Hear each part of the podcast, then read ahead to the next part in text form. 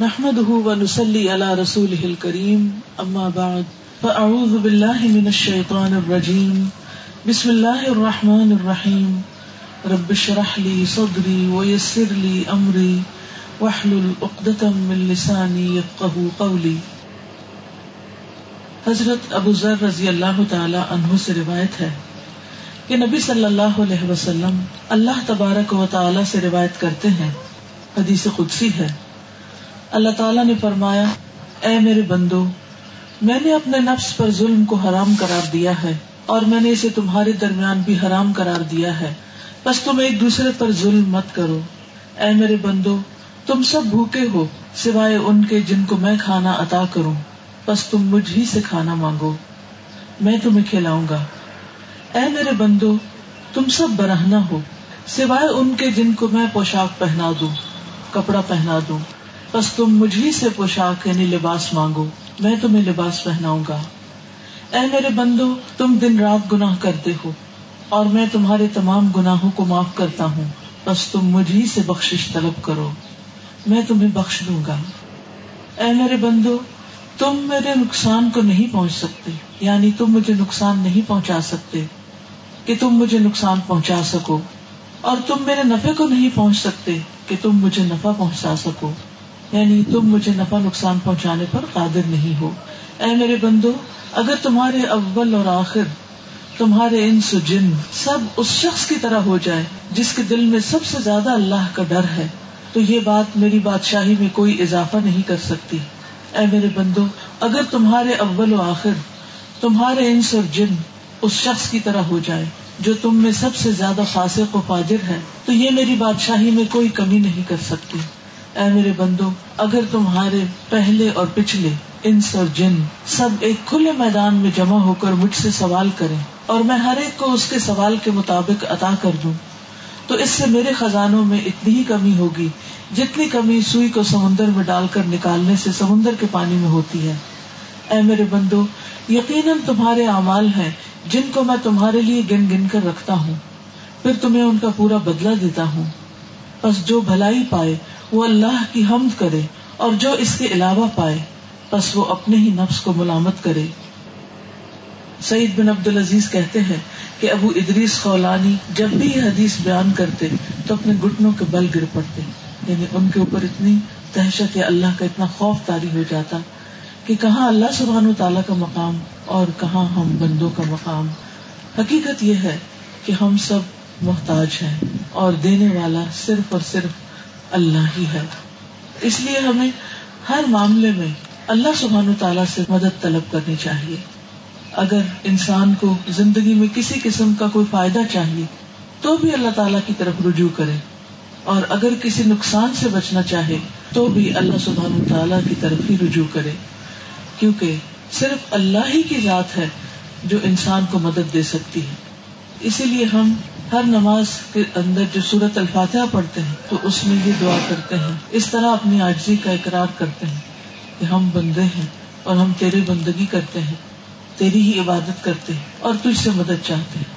ایا کا نا بدو و ایا کا نسطین اور حقیقت یہ کہ انسان کی زندگی کا مقصد ہی اللہ کی عبادت کرنا ہے، اللہ کو راضی کرنا ہے۔ اس کا کوئی بھی عمل ہو خواہ وہ عبادت کا ہو، خواہ وہ بندوں سے معاملے کا ہو، اس میں اس کے پیش نظر ہمیشہ یہی رہنا چاہیے کہ میرا رب مجھ سے راضی ہو جائے۔ کیونکہ اگر وہ راضی ہے تو ہر چیز درست ہے، اور اگر وہ ناراض ہے تو ہر چیز انسان کے خلاف اجت ہے۔ تو اللہ سبحانہ تعالیٰ نے ہمیں چونکہ اپنی عبادت کے لیے پیدا کیا، اس لیے ہم ہر نماز میں اقرار کرتے ہیں کہ ایا کا نابودو وہ ایا کا نستے اور اس کے لیے عبادت میں صرف نماز روزہ ہی نہیں آتا، دعا بھی عبادت ہے یعنی اپنی ہر حاجت اللہ تعالیٰ کے سامنے رکھنا، اپنی کمزوری کا اعتراف کرنا، اپنی بندگی کا اعتراف کرنا، اور اللہ سبحان و تعالیٰ سے مدد مانگنا ہم سب پر لازم ہے۔ اسی لیے ہم دیکھتے ہیں کہ جب ہم نماز پڑھ چکتے ہیں، تو نماز کے بعد کی دعاؤں میں بھی کیا آتا ہے؟ رب آئنی اللہ ذکر کا شکر کا حسن عبادت کا اے اللہ، تو میری مدد فرما کہ میں تیرا ذکر کر سکوں، تیرا شکر کر سکوں اور تیری بہترین عبادت کر سکوں۔ کیونکہ حقیقت یہ ہے کہ اللہ کی عبادت بھی، اللہ کا ذکر بھی، اللہ کا شکر بھی، اللہ کی دی ہوئی توفیق کے بغیر نہیں ہو سکتا۔ رسول اللہ صلی اللہ علیہ وسلم نے حضرت معاذ کا ہاتھ پکڑ کر فرمایا تھا کہ اے معاذ، میں تم سے محبت کرتا ہوں۔ اور اس موقع پر آپ نے ان کو یہ دعا سکھائی تھی تاکہ وہ اللہ تعالیٰ کی دی ہوئی توفیق سے زیادہ سے زیادہ بہترین طریقے سے اللہ تعالیٰ کی عبادت کر سکیں اور اللہ تعالیٰ کی توفیق نصیب ہو۔ ابن تیمیہ کہتے ہیں کہ میں نے سب سے زیادہ نفع بخش دعا پر غور کیا کہ سب سے زیادہ فائدہ کس دعا میں ہے۔ یعنی کون سی دعا اگر قبول ہو جائے تو اس کے بعد خیر ہی خیر انسان کے لیے۔ تو وہ ہے اللہ سے اس کی پسندیدہ چیزوں کی توفیق مانگنا۔ یعنی اللہ سبحان تعالیٰ سے اس بات کی توفیق مانگنا کہ اے اللہ تو مجھے وہ کرنے کی توفیق دے جو تجھے پسند ہو۔ کیونکہ اگر انسان کو وہ کام کرنا آسان ہو جائے جن سے اللہ تعالیٰ راضی ہے، تو پھر کیا مشکل ہے؟ پھر وہ کوئی بھی کام ہو، وہ چھوٹے سے چھوٹا، بڑے سے بڑا کام ہو، اگر وہ رب کی رضا کا ہے، تو پھر انسان کے لیے خوش بختی کی علامت ہے خوش قسمتی کی علامت ہے۔ کیونکہ سورت ہود میں بھی آتا ہے، وما توفیقی اللہ بلّہ علیہ توکل تو انیب کہ میری توفیق اللہ کے سوا کسی سے نہیں یعنی جو کچھ بھی میں اچھا کروں گا، وہ اسی کی دی ہوئی توفیق سے کروں گا، اسی کی دی ہوئی طاقت سے کروں گا۔ میں نے اسی پر بھروسہ کیا اور میں اسی کی طرف رجوع کرتا ہوں۔ یعنی انسان کی زندگی میں جتنی بھی ڈریمز ہیں اس کی جتنی بھی خواہشات ہیں، یا جو کچھ بھی وہ کرنا چاہتا ہے۔ کیونکہ حقیقت یہ ہے کہ جو عقلمند انسان ہے، وہ اپنی زندگی ضائع کر کے کبھی بھی راضی نہیں ہو سکتا۔ وہ اس سے بہتر سے بہتر نفع کمانا چاہتا ہے۔ وہ اس کی بہتر سے بہتر قیمت لگانا چاہتا ہے۔ اسے ایسے گزارنا چاہتا ہے کہ واقعی وہ اس سے کچھ حاصل کر سکے۔ یعنی دنیا میں بھی کچھ اچیو کر سکے اور آخرت میں بھی۔ تو ایسا شخص پھر ہمیشہ اس بات کی تلاش میں رہے گا کہ وہ کوئی ایسا کام نہ کرے کہ جس سے وہ اپنی زندگی جیسی بہترین نعمت کو ضائع کر دے۔ تو اس لیے پھر دیکھنا یہ ہے کہ اس کی سب سے بہترین قیمت کس کے پاس ہے؟ سب سے بہترین نفع کون دے سکتا ہے؟ سب سے بہترین فائدہ کون پہنچا سکتا ہے؟ ایک یہ ہے کہ انسان اپنی قیمت دنیا کے بازار میں لگائے کہ دنیا میں اس کو کیا مل سکتا ہے؟ اور ایک یہ ہے کہ اسے اللہ کے بازار میں لگائے کہ وہاں اس جان کے بدلے، اس جسم کے بدلے، ان صلاحیتوں اور ان قبتوں کے بدلے کیا مل سکتا ہے؟ اور وہاں سے وہی ملے گا جو اللہ کی رضا کے مطابق ہوگا۔ اسی لیے ہم یہ پڑھتے ہیں، لا حول ولا قوت الا باللہ، کہ اللہ کی مدد کے بغیر کوئی بھی کام نہیں ہو سکتا۔ اس کی دی ہوئی توفیق کے بغیر کچھ بھی نہیں ہو سکتا۔ اللہ سبحان و تعالیٰ نے ان کلمات کو جنت کے خزانوں میں سے قرار دیا۔ یعنی اگر کسی کو یہ کلمہ پڑھنے کی توفیق ہو جائے یعنی لا حول ولا قوت الا باللہ اور اس کا اس بات پر ایمان اور اعتماد ہو جائے کہ اصل طاقت اور قوت اللہ ہی کی ہے۔ اسی کی توفیق، اسی کی مدد کے ساتھ ہی میں اس کی بھی عبادت کر سکتا ہوں اور اپنی صلاحیتوں سے بھی فائدہ اٹھا سکتا ہوں اور بندوں کی خدمت بھی کر سکتا ہوں۔ تو اس لیے اس کا پڑھتے رہنا، اور اس کا پڑھنا صرف ایک وظیفے کے طور پر نہیں، جب انسان کسی کام کے کرنے کا ارادہ کرے اور اس کی پوری تیاری کر چکے تو بھی یہی کہے کہ لا حول ولا قوت الا باللہ۔ اور جب کوئی کام کر چکے، انجام دے چکے، بڑی سے بڑی مہم سر کر چکے تو اس وقت بھی اس کے اندر کوئی فخر اور غرور نہ آئے۔ اس وقت بھی وہ یہی کہ لا حول ولا قوت الا باللہ، میں نے جو کچھ کیا، اللہ کی دی ہوئی توفیق، اس کی دی ہوئی مدد اور اس کی دی ہوئی قبت ہی کے ساتھ کیا۔ اسی لیے ہم دیکھتے ہیں کہ رسول اللہ صلی اللہ علیہ وسلم نے ایک موقع پر جب صحابہ کرام ایک گھاٹی پر چڑھ رہے تھے، تو ایک شخص نے ہر گھاٹی پہ چڑھتے وقت زور زور سے لا الہ الا اللہ، واللہ اکبر کہنا شروع کر دی ایک جیسے نعرے لگاتے، اس قسم کی آواز اٹھانی شروع کر دی۔ تو آپ صلی اللہ علیہ وسلم نے فرمایا، تم کسی بہرے اور غائب کو نہیں سنا رہے، تم اللہ تعالیٰ کو سنا رہے ہو۔ تو اس لیے تم آہستہ آواز میں اللہ کا ذکر کرو۔ اور انہوں نے پھر فرمایا کہ، اے ابو موسا یعنی جو یہ کر رہے تھے، کیا میں تمہیں جنت کے خزانے میں سے کسی کلمے کا نہ بتاؤں؟ یعنی جس کا پڑھنا ایسا ہی ہے جیسے جنت کے خزانے میں سے کچھ حاصل کرنا۔ دنیا کے خزانے، اگر کوئی آپ کو یہ بتائے کہ میں آپ کو کی دیتا ہوں اور جا کے اس خزانے سے جو جی چاہے نکال لو، تو آپ اس کی کتنی ویلو کریں گے؟ اس کو کتنا سنبھال کر رکھیں گے؟ اور اس سے کس طرح فائدہ اٹھائیں گے؟ تو بالکل اسی طرح جو شخص یہ چاہتا ہے کہ اس کی رسائی، اس کی ریچ جنت کے خزانے تک ہو جائے، تو وہ حول ولا قوت اللہ بلّہ کا کثرت سے ذکر کرے یعنی ہر موقع پر۔ تو ابو موسا کہتے ہیں کہ میں نے عرض کیا اللہ کے رسول صلی اللہ علیہ وسلم، وہ کیا ہے وہ خزانہ کیسے حاصل کیا جا سکتا ہے؟ تو آپ نے پھر اس موقع پر لاہور قوت اللہ بلّہ سکھایا۔ اور اس کا بھی مطلب یہی ہے دراصل کہ انسان اپنے آپ کو اللہ کے سپورٹ کر دیتا ہے۔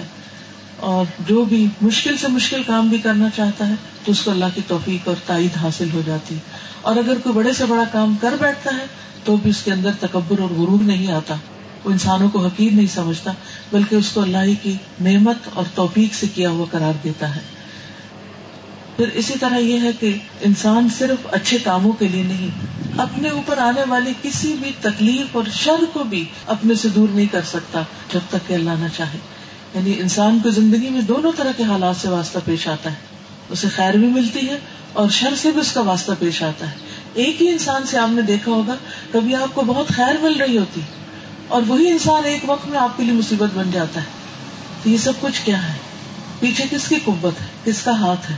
کس کی دی ہوئی توفیق سے ایک شخص آپ کے لیے خیر و بلائی کا خزانہ تھا اور اس خزانے کو واپس لینے میں کس کا ہاتھ ہے؟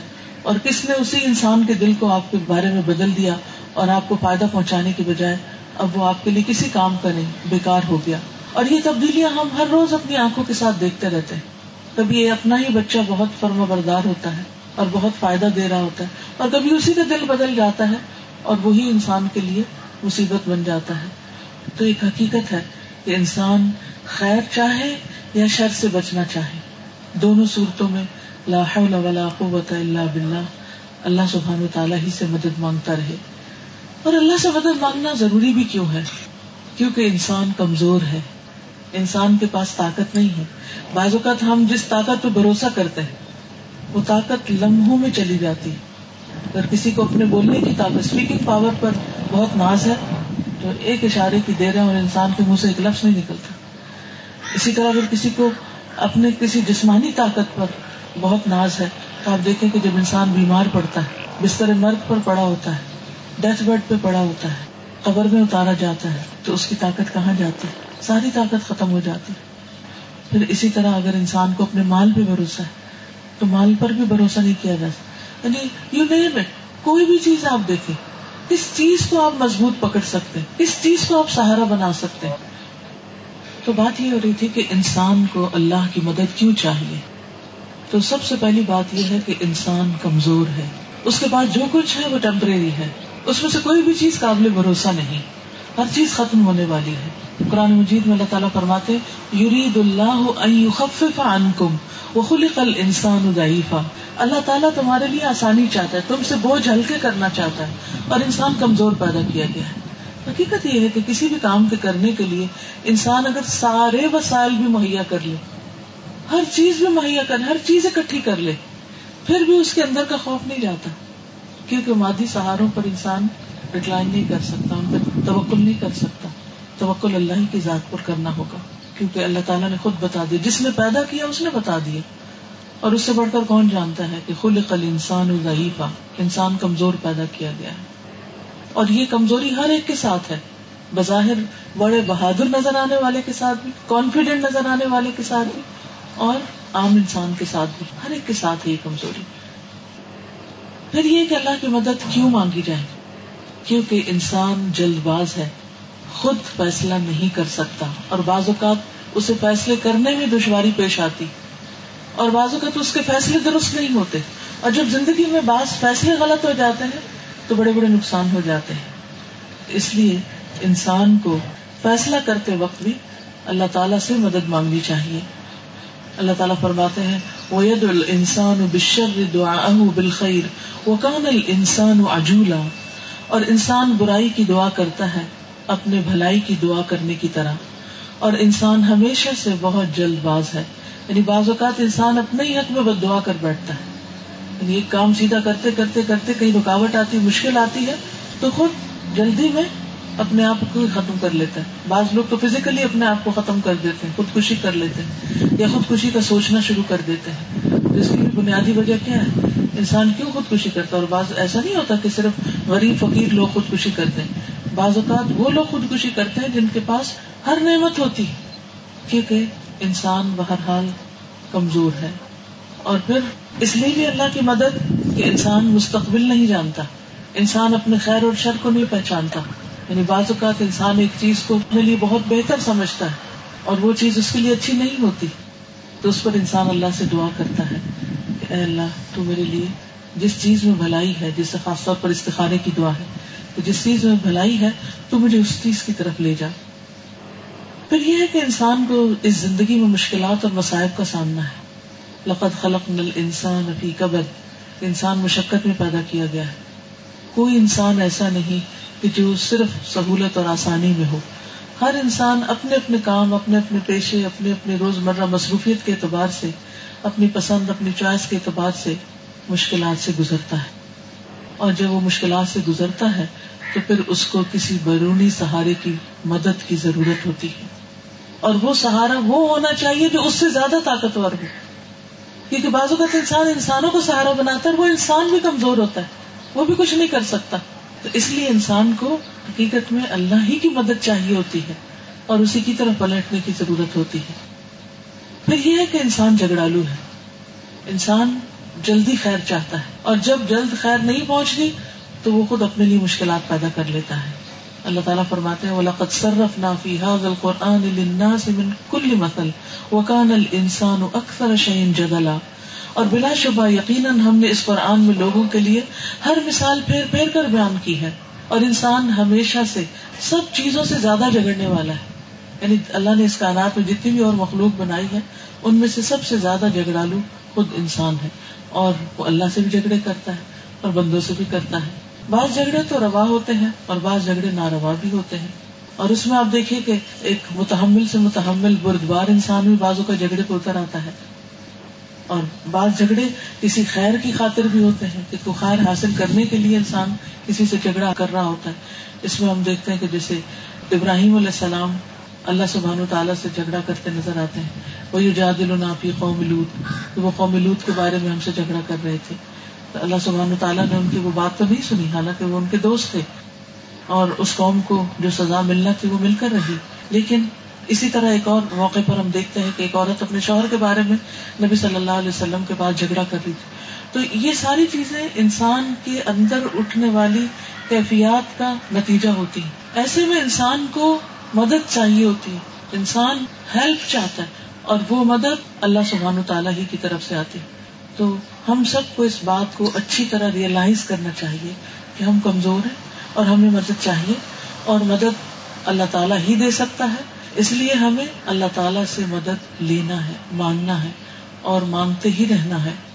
اور اس لیے بھی کہ اللہ ہی ہمارا خالق ہے، اس نے پیدا کیا۔ پھر ہماری واپسی بھی اسی کی طرف ہے۔ اسی کے پاس جانا ہے، اسی کو حساب دینا ہے۔ پھر اسی طرح یہ ہے کہ جو کچھ یہاں ہے اس دنیا میں، اور جو کچھ آگے ہے، ان سب چیزوں کا مالک بھی وہی ہے۔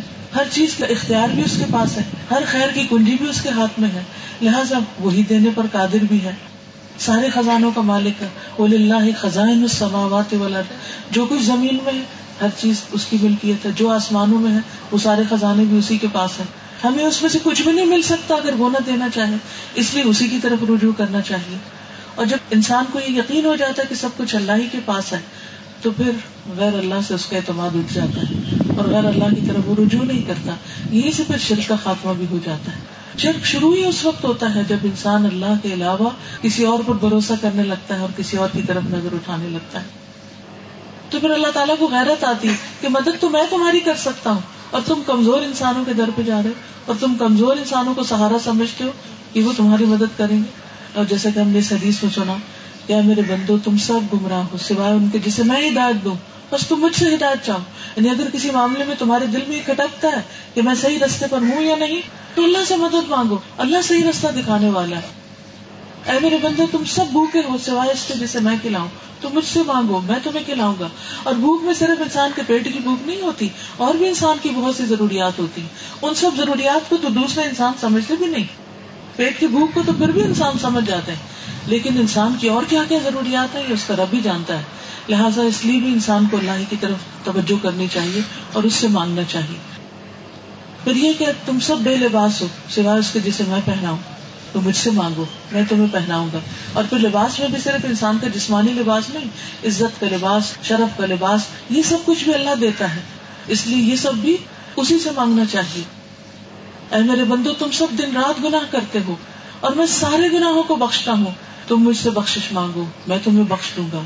اے میرے بندو، اگر تمہارے اولین و آخرین جن و انس ایک چٹیل میدان میں کھڑے ہو کر مجھ سے مانگے، اور ہر ایک کو میں وہ عطا کر دوں جو بھی مجھ سے مانگ رہا ہے تو میرے خزانوں میں کمی نہ ہوگی مگر جتنی سمندر میں سوئی ڈبو کر باہر نکالنے اور کراچی والے تو اس کو اچھی طرح سمجھ سکتے ہیں کہ ہر ایک کو سمندر دیکھنے کا اتفاق ضرور ہوتا ہے۔ ویسے یہ کہ جو جتنا قریب ہوتا ہے اتنا ہی اس نعمت کی قدر نہیں کرتے پھر اس لیے بھی کہ اللہ تعالیٰ خبیر و بصیر ہے، خبر بھی رکھتا ہے، دیکھ بھی رہا ہے۔ سمیع اور مجیب ہے، سنتا بھی ہے، جواب بھی دیتا ہے۔ اس لیے اسی سے مانگنا چاہیے۔ بندوں کو تو بعض اوقات آپ پکارتے رہتے ہیں، آپ روتے رہتے ہیں، آپ کراہتے رہتے ہیں، وہ آپ کے پاس ہوتے ہیں، ساتھ بیٹھے ہوتے ہیں، لیکن ان کو آپ کے آہیں، آپ کے آنسو، آپ کے دکھ سنائی نہیں دیتے۔ اس لیے انسان اگر اپنے رب کو پکارے، تو اسی میں اس کا فائدہ ہے۔ اللہ کے بندوں نے، تمام پیغمبروں نے اپنے ربی کو پکارا ہر مشکل میں۔ نو علیہ السلام کے بارے میں آتا ہے وہ لقد نادانا نوح فلنعم المجیبون ہمیں نوح نے پکارا اور ہم کتنے اچھے جواب دینے والے یعنی کتنا اچھی طرح اس کی دعا کو قبول کیا۔ ابراہیم علیہ السلام نے اپنے رب کو پکارا، کس اچھے طریقے سے اللہ نے ان کو آگ سے نجات دی۔ اسی طرح باقی بھی تمام پیغمبر، یونس علیہ السلام نے کس طرح مچھلی کے پیٹ میں اللہ کو پکارا۔ کس طرح اللہ نے ان کی دعا سنی۔ لا الہ الا انت سبحانک، انی کنت من الظالمین۔ ایسی جگہ سے پلٹ کر آئے کہ جہاں سے پلٹنا بالکل ناممکن نظر آتا ہے۔ تو یہ سب کچھ کرنے والا صرف اللہ ہے۔ اور وہ خود بھی کہتا ہے کہ مجھے پکارو۔ وقال ربکم ادعونی استجب لکم۔ تمہارا رب کہتا ہے کہ مجھے پکارو، میں تمہاری پکار سنوں گا، میں تمہاری دعا قبول کروں گا۔ ہاں جو مجھ سے دعا مانگنے سے تکبر کرتے ہیں، مجھ سے نہیں مانگتے، میری طرف نہیں جھکتے۔ تو ان قریب جلیل ہو کر جہنم میں داخل ہوں گے۔ گویا دعا نہ کرنا تکبر ہے۔ مشکل وقت میں اس کو نہ پکارنا اور ضد لگا کے بیٹھ جانا کہ کیا اس کو خود نہیں پتا کہ مجھے کیا ضرورت ہے؟ اور میں کیوں مانگوں؟ نہیں، اسے پتا ہوتے ہوئے بھی ہمیں مانگنا ہے، کیونکہ اس کو مانگنا پسند ہے۔ کیونکہ انسان اپنے اندر ایک کمزوری رکھتا ہے، اور اس کے اندر مانگنے کی بھی ایک طلب ہوتی ہر انسان کسی نہ کسی سے کچھ مانگتا ہے، اور سب سے باعزت مانگنا اللہ سبحان و تعالیٰ ہی سے مانگنا ہے۔ اور پھر خصوصی طور پر رات کے پچھلے حصے میں، پچھلے آخری حصے میں، پچھلی تہائی میں نبی صلی اللہ علیہ وسلم نے فرمایا، جب رات کا پہلا ایک تہائی حصہ گزر جاتا ہے، تو اللہ سبحان و تعالیٰ آسمان دنیا پر نزول کرتے اور فرماتے ہیں، میں بادشاہ ہوں، میں بادشاہ ہوں، کون ہے جو مجھ سے دعا کرے کہ میں اسے قبول کر لوں؟ کون ہے جو مجھ سے سوال کرے کہ میں اسے عطا کر دوں؟ کون ہے جو مجھ سے بخش طلب کرے کہ میں اسے بخش دوں اور مسلسل طلوع فجر تک یہ ہوتا رہتا ہے یعنی رات کے آخری تہائی حصے میں صلی آخر یعنی سحری کا وقت جس کو کہتے ہیں۔ اس وقت خصوصی طور پر دعائیں قبول ہوتی۔ دیکھیے، تین باتیں اللہ تعالیٰ فرماتے ہیں۔ کون ہے جو مجھ سے دعا کرے، میں اسے قبول کروں؟ یعنی اس وقت اللہ تعالیٰ پکار رہے ہوتے ہیں کہ مانگو مجھ سے اور ہم سو رہے ہوتے ہیں، ہم نہیں مانگتے۔ اللہ تعالیٰ فرماتے کون ہے جو مجھ سے سوال کرے، میں اسے دوں، ہم سوال نہیں کرتے۔ کون ہے جو مجھ سے بخش مانگے اپنے گناہوں کی، تو میں اسے بخش دوں۔ بخش بھی وہی مانگتا ہے جس کو اس کے گناہ ستاتے ہوں، جس کے لیے اس کے گناہ اس کے زمین پر بوجھ بنے ہوئے ہوں، جس کو پنچ کرتی ہوں اس کی غلطیاں وہ بخش مانگتا ہے۔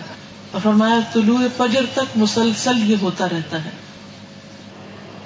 پھر اسی طرح ایک اور روایت میں بھی آتا ہے، رسول اللہ صلی اللہ علیہ وسلم نے فرمایا، جب رات کا آخری تہائی حصہ باقی رہ جاتا ہے، تو اللہ عز و جل اپنی شان کے مطابق آسمان دنیا پر نزول فرماتے ہیں۔ پھر آسمانوں کے دروازے کھول دیے جاتے ہیں تاکہ دعائیں اٹھے قبول ہوں۔ اور اللہ اپنے ہاتھ پھیلا کر فرماتے ہیں، ہے کوئی مانگنے والا کہ اس کی درخواست پوری کر دی جائے؟ اور مسلسل طلوع فجر تک یہ ہوتا رہتا ہے۔ اور پھر اسی طرح ایک اور روایت میں بھی آتا ہے، جب ایک نصف یا دو تہائی رات بیت جاتی تو اللہ تعالیٰ آسمان دنیا پر نزول فرماتے اور کہتا ہے کہ میں اپنے بندوں کے بارے میں اپنے سوا کسی سے نہیں پوچھوں گا۔ مجھے کسی اور سے پوچھنے کی ضرورت نہیں۔ کون ہے جو مجھ سے معافی مانگے تو میں اس کو معاف کر دوں؟ کون ہے جو مجھ سے دعا کرے تو میں دعا قبول کر لوں؟ کون ہے جو مجھ سے سوال کرے تو میں اسے عطا کر دوں؟ یہاں تک کہ صبح پھوٹ پڑے۔ تو اس طرح اس وقت کی کی ہوئی دعائیں ضرور قبول ہوتی ہیں۔ اس لیے انسان کو مانگتے رہنا چاہیے۔ اور یاد رکھیے کہ اللہ سبحان و تعالیٰ ہر ایک کی سنتا ہے۔ نیک کی بھی سنتا ہے، بد کی بھی سنتا ہے۔ پاسی کو فاجر کی بھی سنتا ہے، بدکار کی بھی سنتا ہے۔ کافر اور مشرق کی بھی سنتا ہے، ہر ایک کی سنتا ہے۔ یعنی کبھی بھی انسان کا کوئی گنا اس بات میں رکاوٹ نہ بننے کے، میں تو اتنی گناگار ہوں، میری کہاں سنی جائے گی؟ کبھی یہ خیال نہ آئے۔ اللہ تعالیٰ سب کی سنتے ہیں اور خصوصاً مظلوم کی سنتے ہیں کہ اس کی پکار اور اللہ سبحان و تعالیٰ کے جواب میں کوئی چیز رکاوٹ نہیں بنتی، سیدھی عرش تک پہنچتی ہے پکار اس تو اس لیے نبی صلی اللہ علیہ وسلم نے فرمایا اتقو دعوت المظلوم. وہ ان کا نہ کافرن اتقو دعوت المظلوم. مظلوم کی دعا سے پکار سے یا بد دعا سے بچو، خواہ کافر ہو، کیونکہ اس کے سامنے کوئی پردہ حال نہیں۔ کیونکہ اللہ کو تو سبھی مانتے ہیں نا، پھر ساتھ شرک کریں یا کچھ اور کریں۔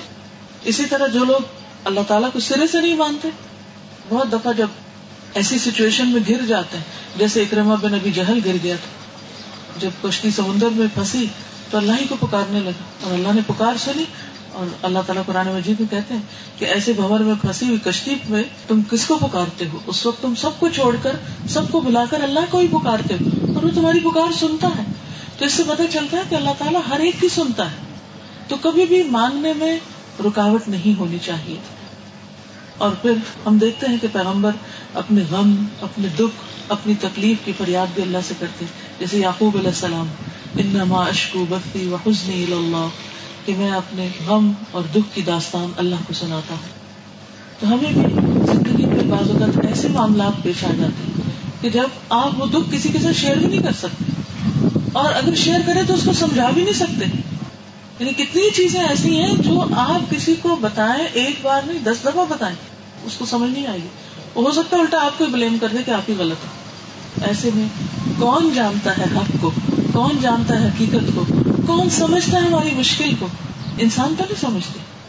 تو ایسی صورت میں انسان کو اللہ تعالیٰ ہی کو پکارنا چاہیے۔ اور اس میں ہم دیکھتے ہیں کہ یعقوب علیہ السلام کے پاس جب انہیں کے اپنے بیٹے، اپنے بچے جھوٹا خون لے کے کمیز کو لگا کر چلے آئے، تو انہوں نے بچوں کو کچھ نہیں کہا۔ کہا ان بستی اللہ۔ ان کو کچھ نہیں ڈانٹا ڈپٹا کچھ نہیں ان سے کہا۔ اپنا معاملہ اللہ کی عدالت میں پیش کر دے کہ اللہ تو اس کا فیصلہ کر دے، تو اس معاملے کو حل کر دے۔ تو بعض اوقات انسان ساری دنیا کو بھی سنا دے، تب بھی مسئلہ حل نہیں ہوتا۔ اس کا یہ مطلب نہیں کہ انسان کو کسی مشکل میں مدد نہیں لینی چاہیے۔ نہیں، نبی صلی اللہ علیہ وسلم کے پاس لوگ آتے تھے، عدالتیں قائم ہوتی تھی سب کچھ وہ اپنی جگہ۔ لیکن صرف جس طرح بیمار ہونے پر صرف ڈاکٹر کام نہیں آ سکتا، دعا ضروری ہوتی اسی طرح کوئی مسئلہ پیش آنے پر عدالت کام نہیں آتی۔ اللہ سے دعا ضروری ہے۔ تو انسان کسی بھی کوشش کے ساتھ، خواہ وہ کسی بھی مقصد کے لیے کر رہا ہو، دعا کا دامن نہ چھوڑے۔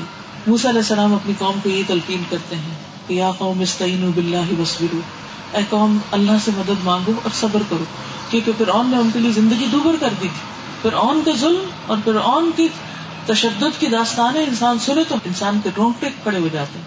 یعنی آج بھی دنیا میں بڑے بڑے ٹائرنٹ ہیں، لیکن پھر اون جیسا کوئی نہیں تھا۔ وہ اپنے مخالفین کے ہاتھوں اور پاؤں کو مخالف سام سے کٹوا دیتا تھا، ان کو سولی پہ لٹکا دیتا تھا۔ اور کس طرح لٹکاتا تھا کہ لٹکا کے ہاتھوں میں کیل ٹھکوا دیتا تھا اور پاؤں میں بھی کیل ٹھکوا دیتا تھا۔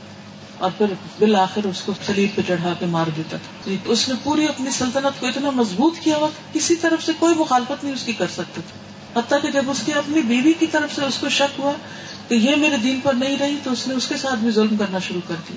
یعنی حضرت آسیہ کی طرف اشارہ ہے۔ وہ نجنی من القوم الظالمین، کہ یار مجھے تم ظالم قوم سے نجات دے۔ ان کو بھی بھوکا پیاسا رکھ کر طرح طرح کی تکلیفیں دی جاتی تھی تو بعض اوقات تکلیف یا غم، دکھ اور پریشانی کے دن لمبے ہو جاتے لیکن الٹیمیٹلی مدد اللہ ہی کی طرف سے آتی۔ بنی اسرائیل سال ہر سال صدیوں سے غلام بنے ہوئے تھے اور مشکل میں تھے۔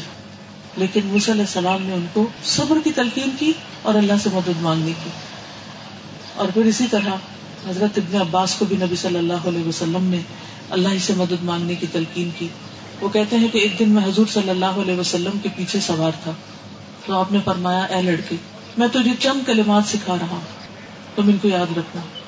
نمبر ایک، اللہ کے احکام کی حفاظت کرو۔ اللہ تمہاری حفاظت کرے گا۔ یعنی اگر تم چاہتے ہو کہ پروٹیکٹڈ ہو، تو دیکھو کہ اللہ تعالیٰ کی حدود کیا ہے اللہ تعالیٰ کا کس معاملے میں حکم کیا ہے۔ یعنی اللہ کے مقرر کردہ حلال حرام جائز نہ جائز پسند نہ پسند کا اگر تم خیال رکھو گے تو اللہ تعالیٰ تمہاری حفاظت کرے گا۔ اور پھر کہا، تم اللہ کی حفاظت کرو۔ یعنی نہیں اللہ تعالیٰ کو انسانوں کی پروٹیکشن چاہیے۔ یعنی اللہ سبحانہ تعالیٰ نے جو تمہارے اوپر فرائض عائد کیے ان کو پورا کرو، تو تم اسے اپنے سامنے پاؤ گے۔ یعنی تمہاری مدد کے لیے وہ قریب ہے۔ جب تم مانگو تو اللہ سے مانگو۔ جب مدد چاہو تو اللہ ہی سے مدد چاہو۔ پھر اسی طرح ایک اور جگہ پر آتا ہے، دوسری روایت میں، تم اللہ کی حفاظت کرو، تم اسے اپنے سامنے پاؤ گے۔ تم اللہ کو خوشحالی میں پہچانو۔ یعنی جب تم اچھے دنوں میں ہو یعنی کوئی تکلیف نہ ہو، پریشانی نہ ہو، تو اس وقت تم اللہ تعالیٰ کی عبادت کرو، اس کو پہچانو۔ تو وہ تکلیف کے وقت تمہیں پہچانے گا یعنی تمہاری دعا جلد سنی جائے گی۔ اور جان لو، جو تمہیں نہیں پہنچا، وہ تمہیں ہرگز ملنے والا نہیں تھا۔ اور جو تمہیں پہنچا وہ تم سے ختم ہونے والا نہیں تھا، کہیں اور جانے والا ہی نہیں تھا۔ اور جان لو، مدد صبر کے ساتھ ہے اور کشادگی تنگی کے ساتھ ہے۔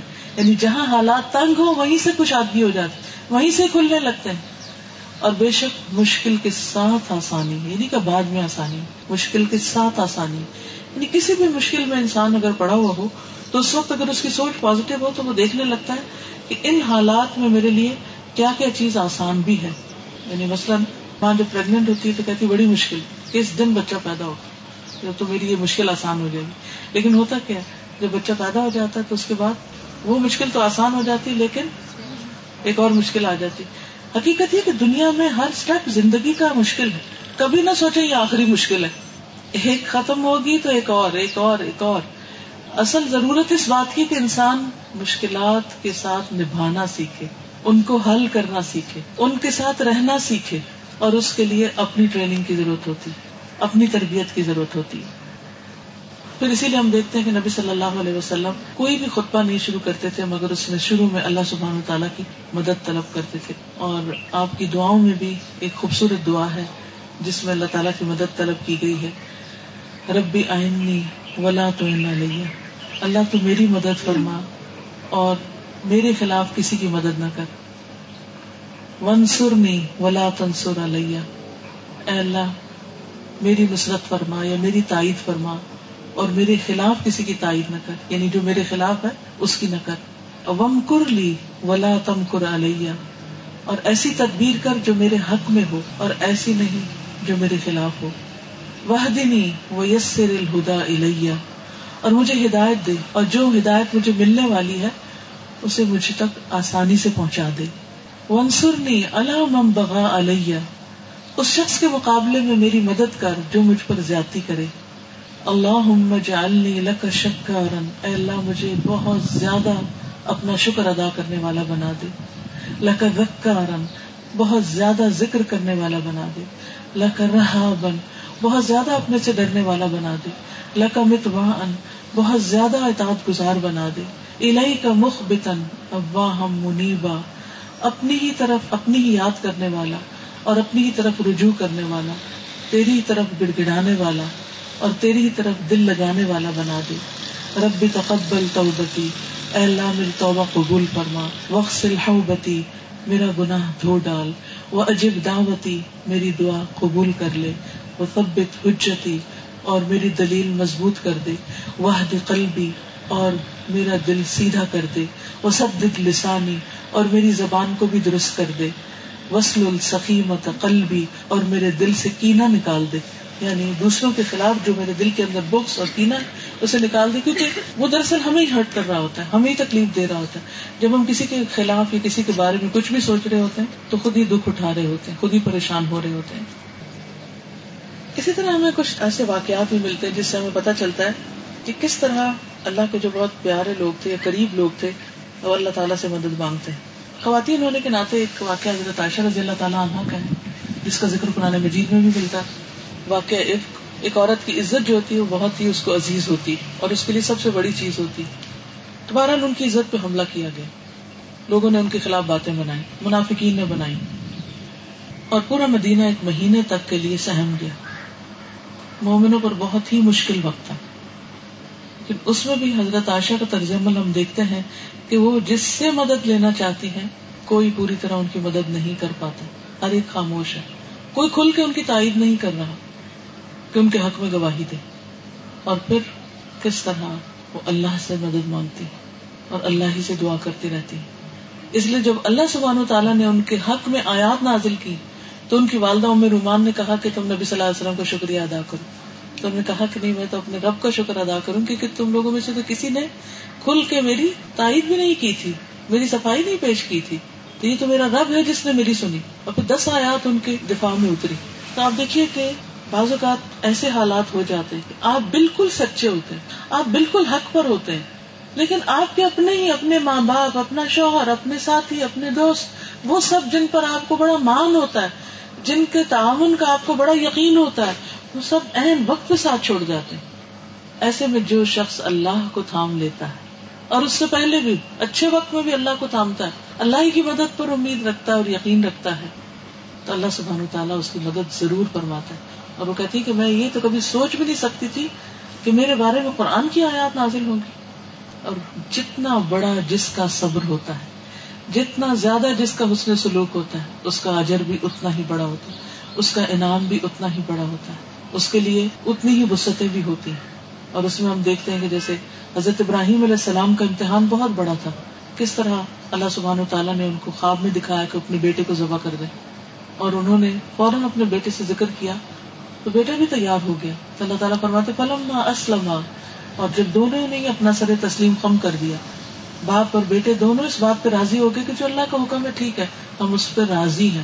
ایک تو ہے کو فوت ہو جائے تو بعد میں صبر کر کے راضی ہونا، اور ایک یہ کہ اپنے ہاتھوں مار ڈالو۔ وط اللہ جبین اور ان کو ابراہیم علیہ السلام نے پیشانی کے بل لٹا بھی دیا۔ تو اللہ سبحان و تعالیٰ نے ایک مینڈا بھیج کر ان کا فدیا ادا کر دیا اور ان کو ذبح ہونے سے بچا لیا۔ لیکن اس کا سلا کتنا بڑا ملا ان کو۔ جتنی بڑی قربانی تھی، جتنی بڑی چیز دینے لگے تھے اللہ کی بات اس کا ایک وجالنا ضروریت الباقی کہ انہیں کی اولاد کو ہم نے باقی رکھا۔ کس طرح؟ حضرت ابراہیم کے دونوں بچوں کی اولادیں جو ہیں، حضرت اسحاق سے یعقوب علیہ السلام اور ان سے بنی اسرائیل، آج تک دنیا میں قائم ہے اسی طرح دوسری طرف بنو اسماعیل، حضرت اسماعیل کی اولاد نبی صلی اللہ علیہ وسلم اور آپ کا قبیلہ اور آپ کے جو آگے خاندان ہے دنیا میں آج کسی اور کی یعنی ابراہیم علیہ السلام کے جو کنٹمپریریز ہیں، یا ان کے دور کے لوگ ہیں، ان میں سے کسی کی نسل کا آج کوئی پتہ نہیں کہ کون کہاں ہے۔ ہو سکتا ہے کوئی باقی ہو اور ہو سکتا ہے بنا باقی ہو۔ سارے ختم ہو چکے لیکن ابراہیم علیہ السلام کی اولاد آج تک باقی ہے۔ یہ کیوں باقی ہے؟ اس قربانی کے عوض جو انہوں نے اللہ کی خاطر کی، اللہ تعالیٰ کا حکم مان لیا۔ تو بعض اوقات انسان کو کچھ قربانیاں بہت مشکل لگتی لیکن جب انسان صرف پیورلی اللہ سبحانہ تعالیٰ کی خاطر کرتا ہے، اب وہ جان کی ہو مال کی ہو یا کسی اور چیز کو، تو اللہ سبحانہ تعالیٰ اس کا بہترین نعم البدل اور عوض عطا کرتے ہیں۔ تو خلاصہ یہی ہے کہ انسان اللہ سبحانہ تعالیٰ سے ہر حال میں مدد مانگتا رہے۔ اور چھوٹی ضرورت ہو یا بڑی ضرورت ہو، چھوٹی مشکل ہو یا بڑی مشکل ہو، ہر حال میں انسان اللہ تعالیٰ کی طرف پلٹے۔ دن ہو یا رات ہو، اچھے حالات ہو یا تکلیف دہ حالات ہو صحت ہو یا بیماری ہو، ہر حال میں انسان اللہ تعالیٰ سے مدد لے۔ تو لوگوں میں سے کچھ لوگ اللہ سبحان و تعالیٰ کی عبادت بھی کرتے ہیں اور اس سے مدد بھی مانگتے ہیں۔ ایا کا نا بدو و ایا کا نسطین پر پورا پورا عمل کرتے ہیں۔ یعنی عام حالات میں بھی اللہ کی عبادت کرتے ہیں اور مشکل حال میں بھی۔ اور پھر عبادت کے بعد دعا کرتے ہیں۔ جیسے قرآن مجید کی تلاوت کے بعد دعا کرتے ہیں، یا نفل پڑھنے کے بعد دعا کرتے ہیں، یا ہر جمرے وغیرہ کے موقع پر دعائیں کرتے ہیں. یعنی جتنی بھی عبادت کی قسمیں، وہ ساری اختیار کرنے کے ساتھ ساتھ دعائیں کرتے ہیں. تو اللہ سبحان تعالیٰ کی دی ہوئی توفیق سے وہ اس میں کامیاب ہو جاتے ہیں. دوسرے وہ لوگ ہیں جو نہ عبادت کرتے ہیں، نہ دعا کرتے ہیں.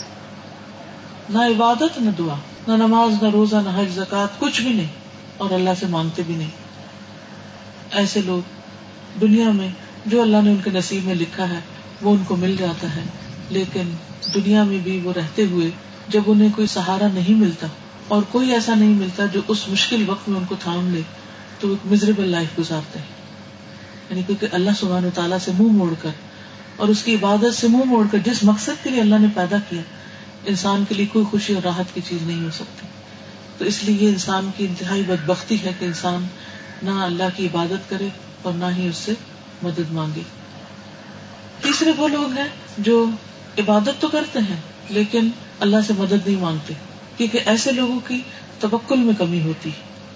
یعنی اللہ تعالیٰ کی عبادت کرتے ہیں یعنی فرض نمازیں پڑھ لی لیکن نماز پڑھتے سلام پھیرا اور مسلح سے اڑ گئے، کوئی دعا نہیں مانگی۔ اسی طرح باقی مواقع پر بھی۔ ہر جمرے پر بھی جاتے ہیں تو دنیا کی ادھر ادھر کی باتیں بہت، لیکن اللہ کا ذکر اور دعا کم۔ تو ہمیں ایسے لوگوں میں شامل نہیں ہونا۔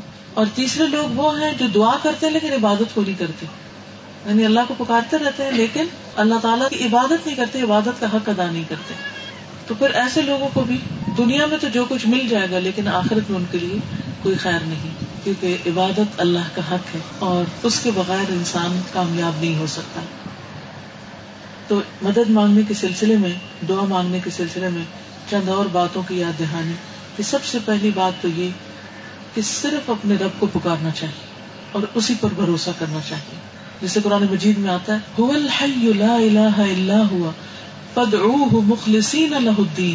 الحمد للہ رب العالمین۔ وہی زندہ ہے، اس کے سوا کوئی معبود نہیں۔ سو اسے پکارو۔ اس حال میں کہ اسی کے لیے دین کو خالص کرنے والے ہو۔ سب تعریف اللہ کے لیے ہے، جو تمام جہانوں کا رب ہے۔ پھر اسی طرح اللہ کی ذات پر یقین رکھتے ہوئے دعا کرنی چاہیے۔ نبی صلی اللہ علیہ وسلم نے فرمایا، اللہ تعالیٰ سے قبولیت کے یقین کے ساتھ دعا کرو کہ یہ میں مانگ رہا ہوں، یہ لازمی قبول ہو جائے گی۔ جیسے ایک شخص بارش کی دعا کرنے کے لیے ساتھ چھتری لے کے نکلی کہ مجھے یقین ہے کہ میں مانگوں گا تو بارش بھی برس پڑے گی۔ اور واقعی بہت دفعہ ایسا ہوتا ہے کہ اللہ بندے کے ساتھ اس کے گمان کے مطابق ہوتا ہے۔ جتنے یقین کے ساتھ وہ مانگتا ہے، اللہ تعالیٰ اتنے ہی بہترین طریقے سے اس کی دعا قبول فرماتے ہیں۔ اور حضرت زکری علیہ السلام کہا کرتے تھے، ولم اکم بدعا کا رب شقیہ اے رب، تجھ سے دعا مانگ کر تو میں کبھی نامراد ہوا ہی نہیں۔ پھر اسی طرح یہ ہے کہ کبھی یہ نہیں کہنا چاہیے کہ اچھا اللہ اگر تو چاہے تو میری بخش کر دے، نہیں چاہتا تو نہ کر۔ نہیں۔ اللہ تعالیٰ سے پورے عزم کے ساتھ مانگے کہ نہیں، مجھے تو بخش چاہیے چاہیے۔ مجھے تو روزی چاہیے چاہیے۔ مجھے تو فلاں چیز چاہیے چاہیے۔ اور اس کے لیے اگر آپ کو جھگڑا بھی کرنا پڑے تو کریں۔ اللہ آپ سے نہیں مانگو گی کس سے مانگو گی آپ ہی دینے والے آپ سے لینا مجھے۔ مجھے لوگوں کے آگے نہیں ہاتھ پھیلانا۔ مجھے آپ ہی کے گھر سے چاہیے سب کچھ۔ آپ دوسروں کے دل میں ڈالیں۔ تو آپ دیکھیں گے کہ انشاءاللہ اس طریقے سے جب آپ مانگتے جائیں گے مانگتے جائیں گے، تو آپ کو دل بھی ہلکا ہو جائے گا، آپ کو بوجھ اتر جائے گا اور جو لگے گا جیسے سن لیا گیا۔ تو اس لیے یقین، لیکن اس کا یہ مطلب نہیں کہ انسان یقین کے ساتھ اسباب اختیار نہ کرے۔ ویسا ایک طالب علم ہے، اگر وہ چاہے کہ مجھے یہ ڈگری مل ہی جائے، جس ڈگری کے لیے پڑھ رہا ہے، تب یہ نہیں کہ مان کے پڑھائی چھوڑ کے بیٹھ جائے۔ کوشش تو ساتھ کرنی ہوگی۔ ایک شخص نے پوچھا تھا کہ کیا میں اونٹ کو باندھ کے توکل کروں یا اونٹ کو کھلا چھوڑ کے توکل کروں؟ تو آپ نے فرمایا، اے قل و توکل، باندھو اور بھروسہ کرو۔ لیکن جب انسان باندھنے کے بعد اللہ سے مانگتا ہے تو پھر اللہ اس کو کافی ہو جاتا ہے۔ اس کا کام بس ہو جاتا ہے پھر۔ وَمَن يَتَوَكَّلْ عَلَى اللَّهِ فَهُوَ حَسْبُهُ، إِنَّ اللَّهَ بَالِغُ أَمْرِهِ، قَدْ جَعَلَ اللَّهُ لکل شعی ان قدرا۔ اور جو شخص اللہ پر بھروسہ کرے تو وہ اسے کافی ہے۔ اللہ اپنا کام پورا کر کے رہتا ہے۔ اللہ اپنا کام پورا کر کے رہتا ہے۔ بلا شبہ اللہ نے ہر چیز کا اندازہ مقرر کر رکھا ہر چیز کا اندازہ ہے۔ ہر چیز کا ایک وقت ہے۔ اگر وہ وقت سے پہلے ہو جائے تو وہ انسان کے حق میں بہتر نہیں ہوتی۔ پھر اسی طرح ایک اور روایت میں بھی آتا ہے کہ انسان اللہ تعالیٰ پر جب توکل کرے تو اس کا حق ادا کرے۔ اور فرمایا، جب ایسا کرو گے تو تمہیں اس طرح رسک دے گا جیسے پرندوں کو۔ اور پرندوں کو رسک گھونسلے میں بیٹھ کے تو نہیں ملتا۔ وہ توکل کرتے ہیں، لیکن سارا دن بےچارے مارے مارے پھرتے ہیں اور اس کے بعد پیٹ بھر کے واپس لوٹتے ہیں۔ پھر یہ بھی یاد رکھیے کہ اللہ بندے سے اس کے گمان کے مطابق معاملہ کرتا ہے۔ تو ہمارا گمان اللہ کے بارے میں ہمیشہ اچھا رہنا چاہیے۔ چاہے ہمارا کام فوری ہو جائے، دعا قبول ہو جائے یا نہیں ہو، یا لیٹر آن ہو رہی ہو لیکن گمان اچھا ہو یعنی اس میں بھی خیر ہے۔ یہ اگر دیر ہو رہی ہے، اس میں بھی خیر ہے۔ اگر ابھی نہیں ملا، کل ملنے والا تو اس میں بھی خیر ہے۔ شاید میں اس نعمت کو کل زیادہ بہتر طور پر سنبھالنے کے لائق ہو جاؤں۔ پھر اسی طرح یہ دیکھیے یہ بات بھی کتنی انسان کو خوش کرتی کہ میں نے جب اللہ کو پکارا، اللہ نے جواب دیا۔ کہ بندوں کو جب آپ پکارتے ہیں تو سنی انسنی کر دیتے لیکن اللہ تعالیٰ ضرور جواب دیتے وہ ادا سا کا عبادی انی و انی قریب اجیب دعوت ادا دعان فلیستجیبوا لی ولیؤمنوا بی لعلہم یرشدون اور جب میرے بندے تجھ سے میرے بارے میں سوال کرے تو بے شک میں قریب ہوں میں پکارنے والے کی دعا قبول کرتا ہوں جب بھی مجھے پکارتا ہے تو لازم ہے کہ وہ بھی میری بات مانے اور مجھ پر ایمان لائے تاکہ وہ ہدایت یافتہ ہو پھر اسی طرح حدیث میں آتا ہے کہ اللہ تعالیٰ بندے کے خالی ہاتھ نہیں لوٹانا پسند کرتا۔ اللہ تعالیٰ حی کریم، اللہ بڑے حیا والا ہے، بہت کرم فرمانے والا ہے۔ اللہ تعالیٰ کو یہ پسند نہیں کہ کوئی بندہ اپنے ہاتھ اٹھائے اور وہ ان کو خالی چھوڑ دے۔ فیر الدما خائبین کہ خالی لوٹائے۔ وہ خالی نہیں لوٹاتا اس میں ڈالتا ہے۔ ہاں یہ الگ بات ہے کہ وہ ضرورت کے وقت ہمارے کام آتا ہے۔ اور پھر یہ ہے کہ ناممکن بھی ممکن ہو جاتا ہے۔ اور کوئی چیز انسان کو اللہ کے نام کے ساتھ نقصان بھی نہیں دیتی۔ جیسے صبح شام کی دعاؤں میں بھی بسم اللہ لا پھر اسی طرح انسان جب مصیبت کے وقت اللہ کو پکارتا ہے، جیسے انا للہ و انا راجون پڑتا ہے، یا اللہ جرمی بھی مصیبتی وہ لی خیرا منہا۔ تو حضرت سلمہ کا واقعہ آتا ہے کہ ان کے شوہر کی جب وفات ہوئی تو انہوں نے یہ دعا مانگی۔ تو اللہ سبحانہ تعالیٰ نے ان کو ان سے پہلے سے بہتر شوہر یعنی نبی صلی اللہ علیہ وسلم کی شکل میں عطا فرمائے۔ پھر اسی طرح ایوب علیہ السلام نے اپنی مہلک بیماری میں اللہ کو پکارا۔ تو اللہ تعالیٰ نے ان کی دعا قبول کر دی اور ان کی تکلیف دور کر دی۔ پھر اسی طرح رسک کے معاملے میں بھی اللہ سبحانہ تعالیٰ کا وعدہ ہے کہ اگر کسی بستی کے لوگ اللہ سے ڈرے تو اللہ تعالیٰ ان کے لیے آسمان سے بھی رسک برسا اور زمین بھی خزانے ہو بس شرط یہ ہے کہ انسان اللہ سے ڈر کر ہر معاملہ کرنے والا ہو۔ پھر اسی طرح یہ کہ جب انسان اللہ کا نام لینے والا ہوتا ہے تو اللہ کا نام ہی بابرکت ہے۔ جیسے ہمارے نماز کے شروع میں کہتے ہیں سبحان اللہ بحمد کا بہت ابارک قسم کا تیرا نام برکت والا تو جس چیز پر اس کا نام لیا جائے گا، جہاں اس کو یاد کیا جائے گا، جہاں اس کو ذکر کیا جائے گا، وہاں ہر چیز کے اندر برکت ہو جائے گی۔ پھر اسی طرح یہ ہے کہ قرض کی ادائیگی ہو جاتی ہے جب انسان اللہ کو پکارتا ہے۔ حضرت علی رضی اللہ تعالیٰ انہوں نے دعا سکھائی تھی۔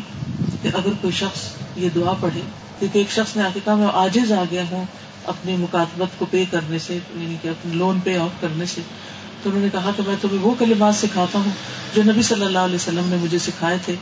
اگر تم پر پہاڑ برابر بھی قرض ہو تو وہ سارے کا سارا تجھ سے ادا ہو جائے گا۔ تو ان کو یہ دعا سکھائی کہ اللہ مکنی بھی حلال حرام وہ اغنی بھی فضل کا امن سے اسی طرح کے ہر ہم اور رنگ سے نجات کے لیے دعا سکھائی گئی۔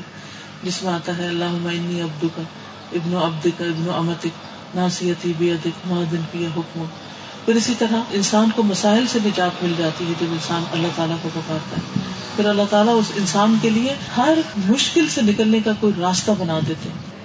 ویسے ایک حقیقت ہے، آج تک زندگی میں جتنی بھی مشکلیں آئی وہ ساتھ تھوڑی چل رہی ایک وقت آتا ہے، وہ ہوتی ہے، پھر اس کے بعد وہ ختم ہو جاتی ہے، پھر کوئی نئے مسئلے پیدا ہو جاتے ہیں، پھر ان کا بھی ایک وقت ہوتا ہے، پھر اس کے بعد وہ بھی چلے جاتے ہیں۔ کیونکہ ہر چیز کو فنا ہے، ہر چیز کو زوال ہے۔ تو اس لیے انسان کو کبھی بھی اس پر پریشان نہیں ہونا چاہیے کہ یہ مسئلہ جو ہے، یہ ختم نہیں ہو رہا۔ ہاں جتنے دن وہ باقی ہے، اتنے دن آپ کا اجر اور ثواب بڑھتا چلا جا رہا ہے۔ پھر اسی طرح انسان اللہ تعالیٰ سے آسانیاں مانگے تو اللہ تعالیٰ آسانی بھی دیتا ہے۔ اللہ لا سہل اللہ ما جعلته سہلن وانت تجعل الحزن سہلن اذا شئت۔ پھر اسی طرح دشمن سے حفاظت بھی اللہ تعالیٰ دیتا ہے۔ دشمن کی چالیں الٹ جاتی ہیں۔ پھر اسی طرح ہم دیکھتے ہیں کہ اللہ تعالیٰ فرشتوں کے ذریعے میں مدد کرواتا ہے۔ جب انسان کا خاص طور پر ایمان مضبوط ہوتا ہے، ان الذین قالوا ربنا اللہ تم مستقام کہ جب انسان کہتا ہے کہ میرا رب اللہ اور پھر اس کو جم جاتا ہے کہ رب میرا اللہ رسک وہی دے گا، مالک وہی، مشکلیں وہی آسان کرے گا۔ تو اللہ تعالیٰ ایسے فرشتے بھیجتا ہے کہ جو ان کی دنیا میں بھی مدد کرتے ہیں اور وہ کہتے ہیں ہم آخرت میں بھی تمہارے مددگار ہیں۔ اصل بات یہ کہ انسان اللہ پر بھروسہ کرنا سکے پھر اسی طرح انسان کے اندر کی کئی کمزوریاں ہیں۔ ان کو دور کرنے کے لیے بھی دعائیں سکھائی گئی۔ اللہ اعوذ بک من العجز والکسل والجبن والبخل وغلبۃ الدین وقهر الرجال۔ اور پھر اسی طرح ایک اور روایت میں آتا ہے، والجبن والحرم واعوذ بک من فتنة المحیا والممات واعوذ بک من عذاب القبر۔ تو ان تمام مصیبتوں سے کہ اے اللہ میں تیری پناہ مانگتا ہوں آجزی سے، سستی سے یعنی خواہ مخواہ کاموں کو ڈیلے کرنا، بزدلی سے، بڑھاپے سے بڑھاپے کی ذلیل حد میں پہنچوں۔ اور تیری پناہ مانگتا ہوں زندگی اور موت کے فتنوں سے۔ تیری پناہ مانگتا ہوں قبر کے عذاب سے۔ تو انسان کو صرف دنیا کی فکر نہیں کرنی چاہیے۔ یہاں مشکلات ہیں، لیکن آخرت کی مشکلات، موت کی جان کنی کی مشکل، قبر کی مشکل، کہیں زیادہ بڑی مشکل ہے۔ تو جب دنیا کی کوئی مشکل سامنے آئے، تو اس وقت آخرت کی مشکلوں کو یاد کر کے وہاں کے لیے بھی دعا کرے پھر اسی طرح انسان اپنے دل کی اصلاح کی بھی دعا کرے۔ کیونکہ جب دل اچھا ہوتا ہے تو ہر چیز اچھی ہو جاتی انسان پر امید بھی ہو جاتا ہے ہوپ فل ہوتا ہے۔ اور اس کی مایوسی اور ڈپریشن ختم ہونے لگتا ہے۔ پھر اس کے ساتھ یہ ہے کہ انسان کبھی بھی مایوس ہو کر غیر اللہ کی طرف رجوع نہ کرے، کیونکہ پیغمبر بھی فائدہ نہیں دے سکتے۔ کوئی بزرگ آنے دین اور اولیاء کرام فائدہ نہیں دے سکتے اگر اللہ فائدہ نہ پہنچانا چاہے۔ کوئی اور انسان ہمیں کچھ فائدہ نہ نہیں پہنچا سکتا۔ اس لیے غیر اللہ سے مانگنا جو ہے، وہ شرک ہے۔ کیونکہ اللہ سبحان تعالیٰ کے نزدیک یہ کبیرہ گناہ ہے کہ انسان اللہ کے ساتھ کسی اور کو اس کی طاقت میں شریک سمجھے۔ اس کو ظلم بھی قرار دیا گیا ہے کہ ان شرکل ظلم نظیم اور شرک گمراہی کا سبب بھی ہے۔ پھر اسی طرح یہ ہے کہ اللہ کے سوا جتنے بھی سہارے سب کمزور ہیں۔ قرآن مجید میں ان کو مکڑی کے گھر سے تشبیح دی گئی۔ پھر اسی طرح ایسے لوگوں کو پکارنا یعنی اللہ کے سوا کسی اور کے در پہ جا کے مانگنا، انسان کی ساری زندگی کے اعمال برباد کر دیتا ہے۔ تو فائدے کی بجائے الٹا اس کو نقصان ہوتا ہے۔ انسان کے لیے عذاب کا باعث ہے۔ اللہ تعالیٰ فرماتے فلا اللہ من المعذبین یعنی شرک کرنا آگ میں جانے کا باعث ہے۔ پھر اسی طرح یہ ہے کہ انسان اللہ سے مدد کیوں نہیں مانگتا؟ جب پتا ہے اللہ ہی دینے والا اور دعائیں سننے والے رکاوٹ کس چیز کی آتی؟ سب سے پہلے انسان کا اپنا ہی نفس، سستی۔ جب کوئی مشکل آتی ہے تو ہمارا حال کیا ہوتا ہے؟ وہ سب گم سم ہو جاتے۔ بات چیت چھوڑ دیتے ہیں موڈ آف کر لیتے ہیں بس صرف پریشانی منا رہے ہوتے ہیں اور اللہ کو پکارنا بھول جاتے ہیں۔ یعنی اللہ سے یہ بھی دعا کرنی چاہیے کہ اللہ کوئی غم، کوئی فکر، کوئی پریشانی ایسی نہ ہو کہ جو مجھے اس سے عاجز کر دے کہ میں تجھ سے دعا مانگ۔ یعنی کوئی چیز مجھ پہ ایسی حاوی نہ ہو کہ میں دعا مانگنے سے عاجز ہو جاؤں۔ تو سب سے بڑی رکاوٹ دعا کے راستے میں خود انسان کا اپنا نفس ہے۔ پھر بعض اوقات انسان یعنی زیادہ کمزور اور مشکل میں ہونے کی وجہ سے نہیں مانگتا اور بعض اوقات انسان کے پاس نعمتیں زیادہ ہوتا نہیں مانگتا۔ تو مجھے تو کسی سے بھی کچھ مانگنے کی ضرورت نہیں۔ حالانکہ اللہ سے مانگنے سے نعمتوں کے ہونے کے باوجود زندگی آسان ہو جاتی ہے۔ پھر بعض اوقات یہ ہے کہ انسان کی کمپنی ایسی ہوتی ہے کہ جس میں انسان کو ایسے دوستوں سے واسطہ پڑتا ہے کہ جو اس بات کو کوئی اہمیت نہیں دیتے یا مایوسی کی کہانیاں سناتے رہتے ہیں کہ بڑی دعائیں کی لیکن کچھ نہیں بنا۔ تو انسان سوچتا اچھا اس کو کچھ نہیں ملا تو مجھے بھی شاید کچھ نہیں ملے تو اس کا نتیجہ یہ ہوتا ہے کہ انسان اللہ سے مانگتا نہیں حالانکہ انسان کی بلائی اور خیر اسی میں کہ انسان اللہ سے مانگتا نہیں۔ اور کچھ سوال ہوتا آپ کر سکتے پوچھنا چاہتی ہوں کہ جب ہم کسی کے ساتھ اچھا چلا کرتے ہیں اور پھر اس سے ریٹرن میں امید رکھتے ہیں کہ کچھ اچھا کرے، تو کیا یہ غیر اللہ سے مانگنے کا کچھ یہ انسان ہے، انسان جب کسی کے ساتھ اچھا کرتا ہے تو اللہ تعالیٰ نے بھی حکم دیا ہے کہ حل جزا الحسان اللہ احسان کیا احسان کا بدلہ احسان کے سوا کچھ اور ہے۔ تو یہ انسان کی زندگی میں جو ریلیشن شپ ہوتا ہے کوئی بھی ریلیشن شپ ون سائڈ نہیں ہوتا۔ یعنی امید رکھ سکتے ہیں۔ کہ میرے ساتھ اچھا کرے۔ لیکن اگر وہ اچھا نہ کرے تو مایوس نہ ہو اور بس اس کو ادھر ہی دفن کر دیں۔ جو میں نے کیا وہ میرا اخلاق تھا اور جو اس نے کیا وہ اس کا اخلاق ہے۔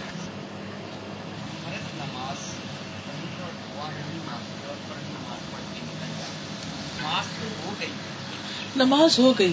لیکن نماز کے بعد قبولیت کا وقت ہوتا ہے تو دعا بھی کرنی چاہیے۔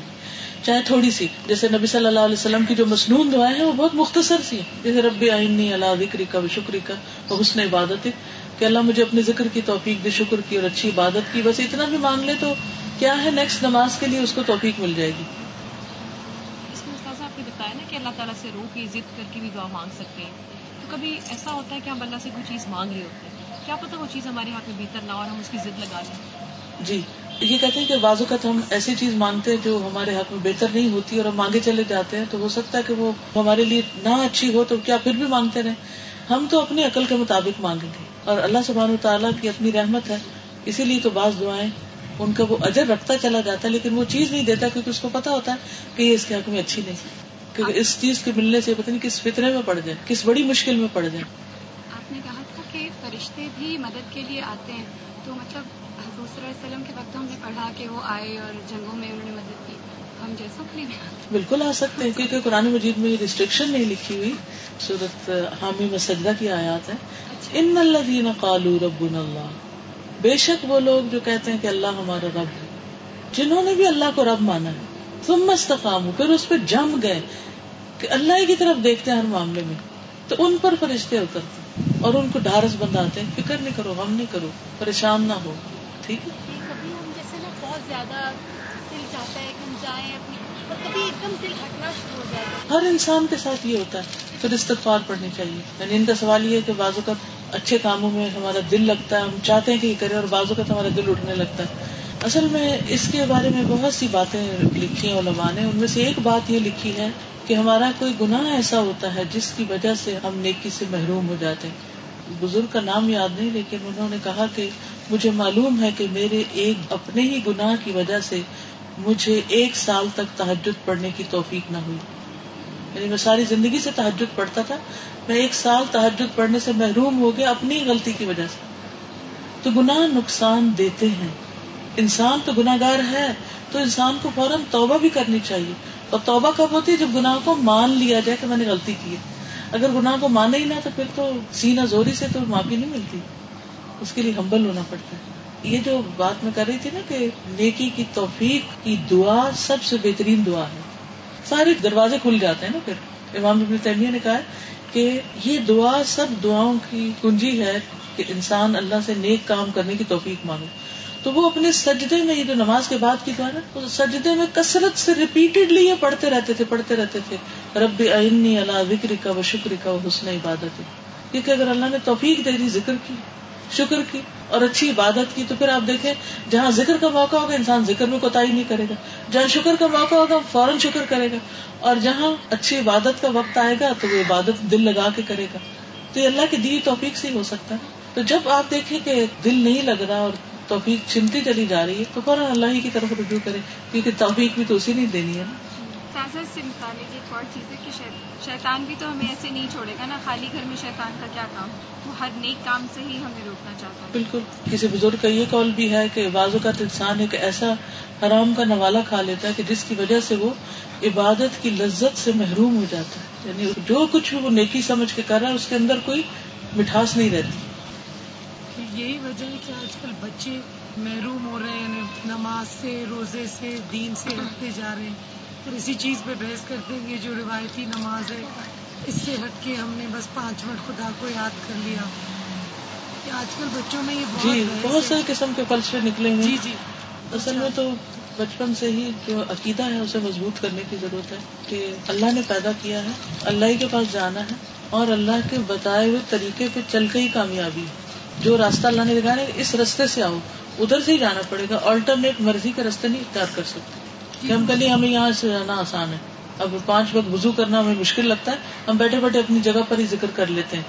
تو یہ رستہ خود بنایا ہم نے۔ اللہ نے جو بنایا، وہ کیا ہے کہ نہیں؟ وزو کر کے ہی نماز پڑھنی۔ بغیر وزو نماز نہیں ہوتی۔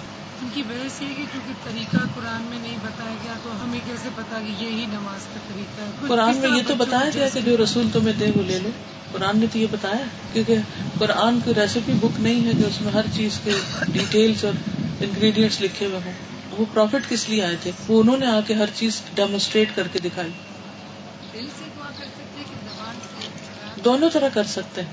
ادو ربکم تدر ان و خفیہ رب کو پکارو زاری کے ساتھ بھی اور چپکے چپکے بھی خفیہ خفیہ بھی دل دل میں بھی۔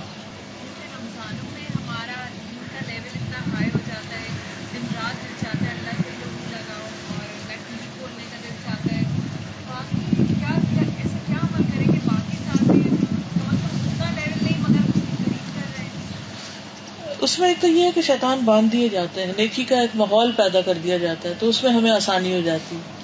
تو ہمیں عام دنوں میں بھی ایسے کام کرنے چاہیے جسے شیطان باندھے جائیں۔ اور اس کے لیے جیسے بسم اللہ پڑھ کے گھر میں داخل ہوں، بسم اللہ پڑھ کے کھانا کھائیں، بسم اللہ پڑھ کے اپنے کام کریں، تو ان شاء اللہ جہاں جہاں ذکر ہوگا وہاں وہاں ہٹ جائے گا وہ۔ اسی طرح اللہ تعالیٰ کی کتاب کے ساتھ ایک مضبوط تعلق رکھے تو پھر ہمیں ایک فیول ملتا رہے گا ٹانک ملتا رہے گا۔ تو اس سے ان شاء اللہ سیم تو نہیں ہوگا، کیونکہ پھر رمضان اور غیر رمضان میں فرق کیا لیکن بہرحال فائدہ ضرور ہوگا۔ کر سکتے ہیں، لیکن یہ کہ جو مصنون دعائیں ہیں وہی کریں۔ اردو وغیرہ میں نہیں مانگے۔ دیکھیے قرآن پاک میں آتا ہے فتق اللہ مستطاعتم اللہ سے ڈرو جتنی تم استطاعت ہے جتنا بچ سکتے اتنا بچو ٹھیک ہے؟ انسان بعض اوقات ایسی مجبوری میں گر جاتا ہے تو بکراہٹ، کوئی چیز اگر اس کو یوز کرنی پڑتی کہ سخت مجبوری ہے تو کوئی اور بات ہے، ورنہ خوش دلی سے ایسی چیزوں کے پیچھے نہ جائے۔ وآخر دعوانا ان الحمد للہ رب العالمین. سبحانك اللهم وبحمدك اشهد ان لا اله الا انت استغفرك واتوب اليك السلام علیکم ورحمۃ اللہ وبرکاتہ.